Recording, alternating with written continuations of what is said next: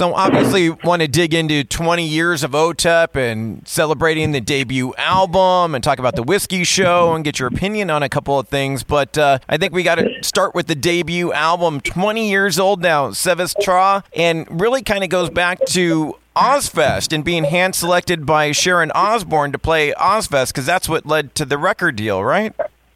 That's correct. Uh, we'd only played about four or five shows as a local band here in, in Los Angeles, just up and down the Sunset Strip. And I had noticed Jack Osbourne at first. He was just a kid at the time, of course. He was always uh, front row, and he was kind of trying to start our little mosh pits, and we were only playing probably front of 30, 40 people at the time as a local band. And then uh, I remember we opened at the Roxy and um, uh, we did our show and we were open for a, a national act at the time. And uh, I remember someone came back to me and said, Sharon would like to speak to you. And I said, Oh, uh, you know, I don't, I don't know anyone named Sharon. Um, just give me a second. I'm still recovering from the show. And they said, Sharon Osbourne and I said, "Oh, okay.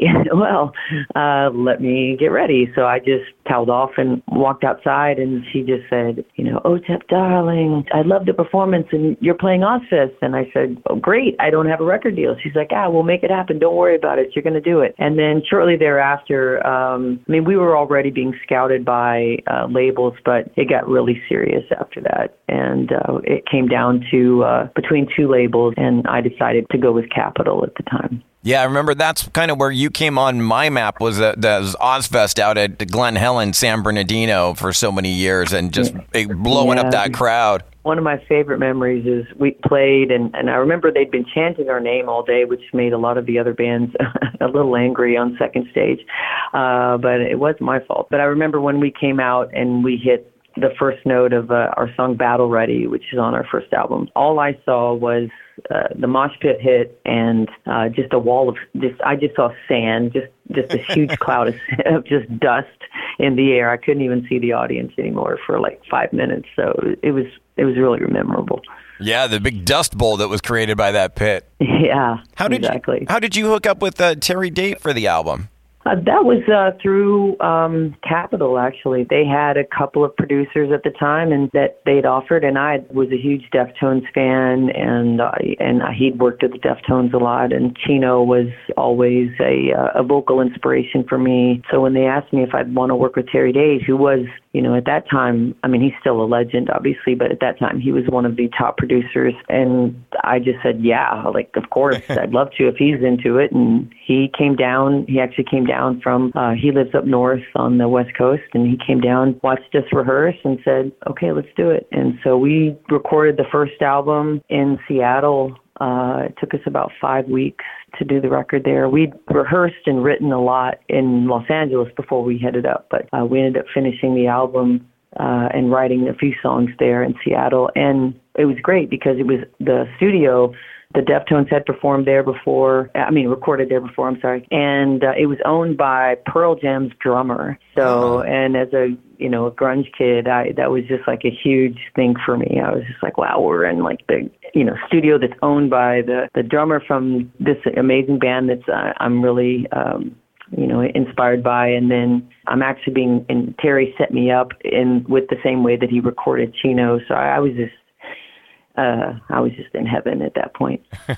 I can imagine. Yeah, you're in the, the grunge capital in Seattle, and then even more so in the the Pearl Jam drummer's studio. Really cool and really great that it, yeah. it's been 20 years now because nobody does what you do. I feel like you kind of set off this trend of screaming, singing, rapping that uh, a lot of women are doing nowadays. But I, I, don't think you get the credit that you deserve for doing it over 20 years ago. And, you know, obviously there were female uh, metal artists before then, but not doing what you do. That's very kind of you. Thank you. Uh, it's, um, I'm very proud uh, that I've been able to sort of elbow my way into the genre and plant my own flag. Uh, it gets a little frustrating sometimes when I see, uh, I'm always supportive of female fronted bands, of course, always. In fact, whenever we tour, I always ask uh, my agent to, you know, find us is, you know, I want my my touring package to be female fronted and pack as many local bands on because, you know, I, I always want to support the local scene. But sometimes it gets a little frustrating when I see in the, you know, music media where they, uh, you know, will give uh, credit to a lot of other artists who are uh, obviously been uh, inspired by what um, I've I've done, the risks that I've taken, and it you know it sometimes it's cost me greatly in the genre, you know, in the way that I I stand for what I believe. But I always wanted to bring in, and that was what was great about nu metal is that you were able to bring in um, all your influences. So I brought in everything that influenced me, from spoken word poetry to punk to grunge to hip hop to metal uh, to you know um, just the way that I I wanted to perform. And uh, you know, bands like Slipknot and Deftones and System of a Down, all those bands really heavily inspired me early on. But thank you for, for what you said. That's very kind. It, it does get a little frustrating. I'm working on my ninth album now, and um, I kind of cover a little bit of that on, on this record. It's huge. I'm so excited for it. Well, I'm glad you brought that up because I was certainly going to get into that. I mean, Colt 45 is now four years old, so it's good to hear that you are mm-hmm. working on new music. Are we thinking this year, next year? Where are we at? We've just finished uh, mixing and we're about to go into mastering, and then it's up really up to the label to decide when they're going to release it, what they're going to release, which single they're going to release. I mean, I, I have some say as to you know what I recommend, but it, ultimately it lies on them. So I'm hoping for. A, I always want a Christmas release. Labels always fight me on that, but I always think that like that's when people have money. You know, my, my most of my fans are working class people, and and uh, you know, and I grew up you know poverty class, working class. So I I try to I never forgot my roots, and uh, I always try to think about that. And it's so hopefully I'm going to try to again push them for, you know, if not a, a late 2022 uh, release, then maybe something early next year. Maybe at least a single this year before the year ends. Yes, exactly. We're we're definitely pushing for that. Me and the producer of the record, who I worked um, I worked with uh, him on Generation Doom, uh, which was my seventh record, I believe. Yeah. Yeah, love that album. Royals and, and so many good songs on there.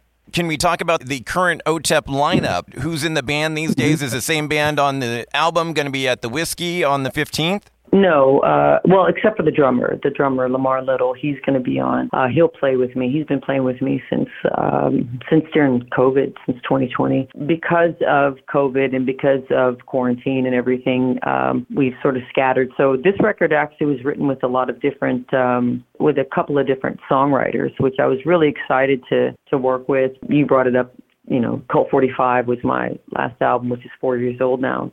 Insane to believe that it's been four years, but it has. When I when I went back in the studio, the band is sort of dispersed at that point. Musicians, everybody was trying to make a living and trying to find other jobs, and and so um, I just went to the producer and we sat down and we we found some really really talented creative people, and I even though I've been doing this for a long time and um, have accomplished a lot, uh, at least I think I have, I, I really work best with mentors. I like people that are, uh, I feel like creatively better than I am so that I can you know, have this sort of spiritual intercourse between all of us where we're sort of sharing ideas and I'm inspiring them and they're inspiring me. So uh, right now I'm, I'm being blessed for this show that's coming up on September 15th at the Whiskey in Los Angeles here on the Sunset Strip. I'm being blessed by several friends uh, who are extremely talented musicians, some of the best I've ever worked with, and, and they're going to uh, join us in the celebration. And all of them have been inspired by uh, the first album, so it's it's really a,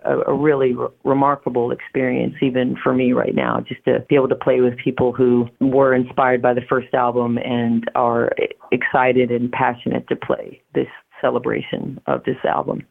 And I'm always curious, and bands do it several different ways, but uh, when you're celebrating an album like this, does that mean that you're going to be playing every single song and in sequence as the album runs, or are you going to kind of mix it all up?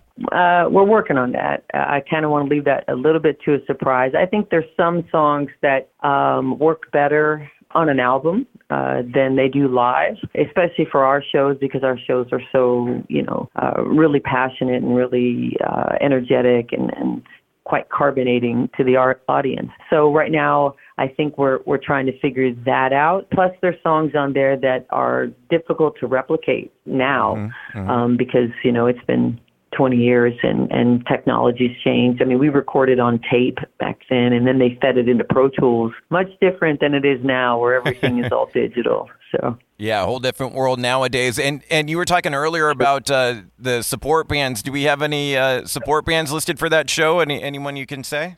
Again, we're doing uh, local local scene. We're we're supporting the local scene. It's all locals, and I'm really excited about that. You know, every you know everyone who listens to their favorite band, they all started out as local bands somewhere, and so that's really exciting for me because you know you have to you have to understand you know, uh, your favorite band who's who you listen to, uh, you know, whenever you are looking to be to celebrate something or you're looking to be uplifted. I mean, they all started out as local bands. So I think it's really important uh, to support the local scene, especially now that we've moved into a, more of a digital age and, and we're only really, you know, everything is, is suggested to us. We're not ever uh, really subjected to anything that we don't like. Uh, it's always things that we might like because of things that we've previously listened to. So if you watch a YouTube video, it's gonna its algorithm is going to suggest something that um, oh well you like this, so you'll like this because it sounds like that. And the mm-hmm. same thing goes for all the other streaming services. So, but when you listen to uh, a local band, especially if if they're really passionate about what they're doing, you know, they're going to give you you know, a live performance that is, um, you know, coming from their heart and, and probably give you um, maybe uh, a window into something brand new that you've never heard before. So we're really excited that we're able to support the local scene here in LA. Yeah, that's great, and and that's it. Like we were talking earlier about Ozzfest, That was a great thing about those festivals. You could just kind of walk around and discover bands. And man, I'm missing, yeah, missing those metal festivals. It's been a few years now since we've had any out at Glen Helen, and I hope that uh, I know they go all over the world, but Glen Helen was kind of the, the epicenter for a lot of those Ozzfest, and I hope hope we get back to that at some point. These big, massive metal festivals. I do too, and and one of the things that I really loved about uh, the, the Ozzfest that I played on specifically was that they included all different genres. You know, on the main stage you'll have some you know artists that that aren't particularly quote unquote metal, but you know they all they're good and so it was just it was it was a really I don't know, it was a magical time for me because you were able to go and watch somebody on main stage and and see maybe something that you've never heard of before, but wow, okay, I like this band. They're great live and then you'd go over to second stage and it would be something else and it was it was really uh, remarkable. I, I I miss them. And I think that's where sort of the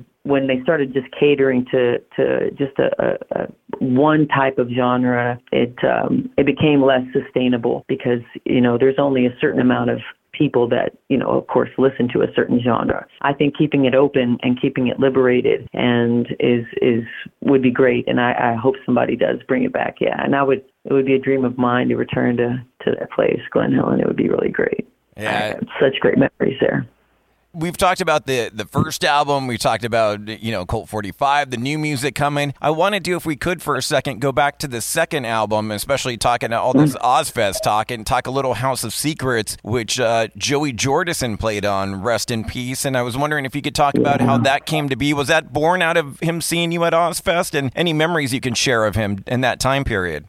I adored Joey. I miss him and love him, and and I'm so sorry that he's gone now. The Slipknot guys were always very. um they were always very uh, they embraced me and were kind of like big brothers to me in a, in a lot of ways and they always had my back i mean uh, whenever i played second stage and they were on main stage or whenever they were on second stage they would always close second stage off or whatever stage they were on but i was the only one that was allowed to stand on side stage with them and you know clown would throw things at me and you know just out of love and you know but I remember when we were recording House of Secrets, it was very much in a similar situation that I, that that I record. I'm recording my ninth album. Is that I didn't actually have a full band, so I was I was writing a lot. The producer Greg Wells, he's a multi instrumentalist, so I was writing a lot with him and he'd worked with the Deftones before, so that was exciting. We also brought in um, a couple of other musicians that to help us out, and Greg can play drums, but he really doesn't can't play Joey Jordison style drums. So Greg asked me, "Well, if you could choose any drummer in the world, who would you want?" And I said Joey, and he said, "Let's give him a call." And within a week or so, the first session he played a couple of songs and then he liked them so much he came back and he played three more. So he played five songs on that album.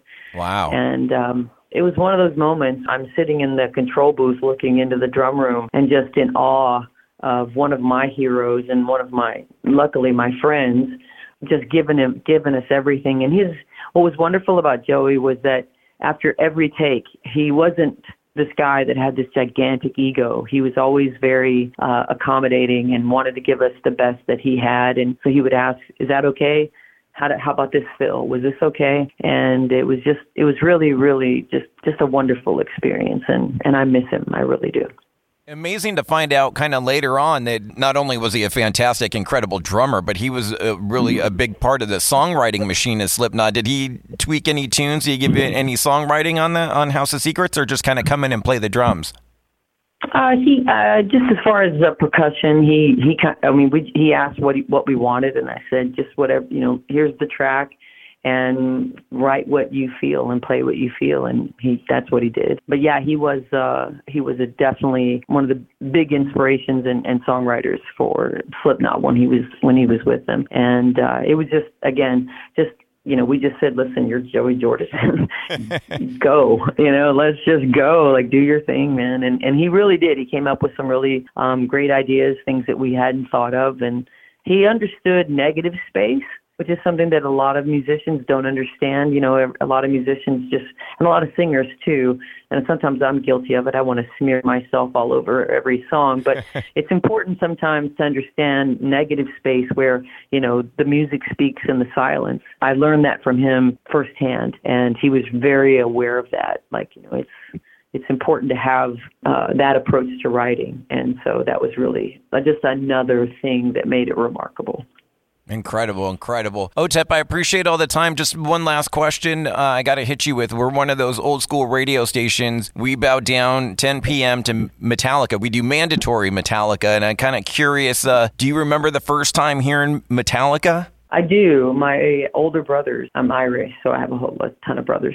Um, and I remember my eldest brother who passed away in October, uh, sadly. But he was the guy. I mean, he was the metal guy uh, in the family, uh, and introduced it to my other brothers, who who also became, you know, in love with that genre. But I remember him um, playing Metallica one day, and I just walked past his room, and I was like, "What is this?"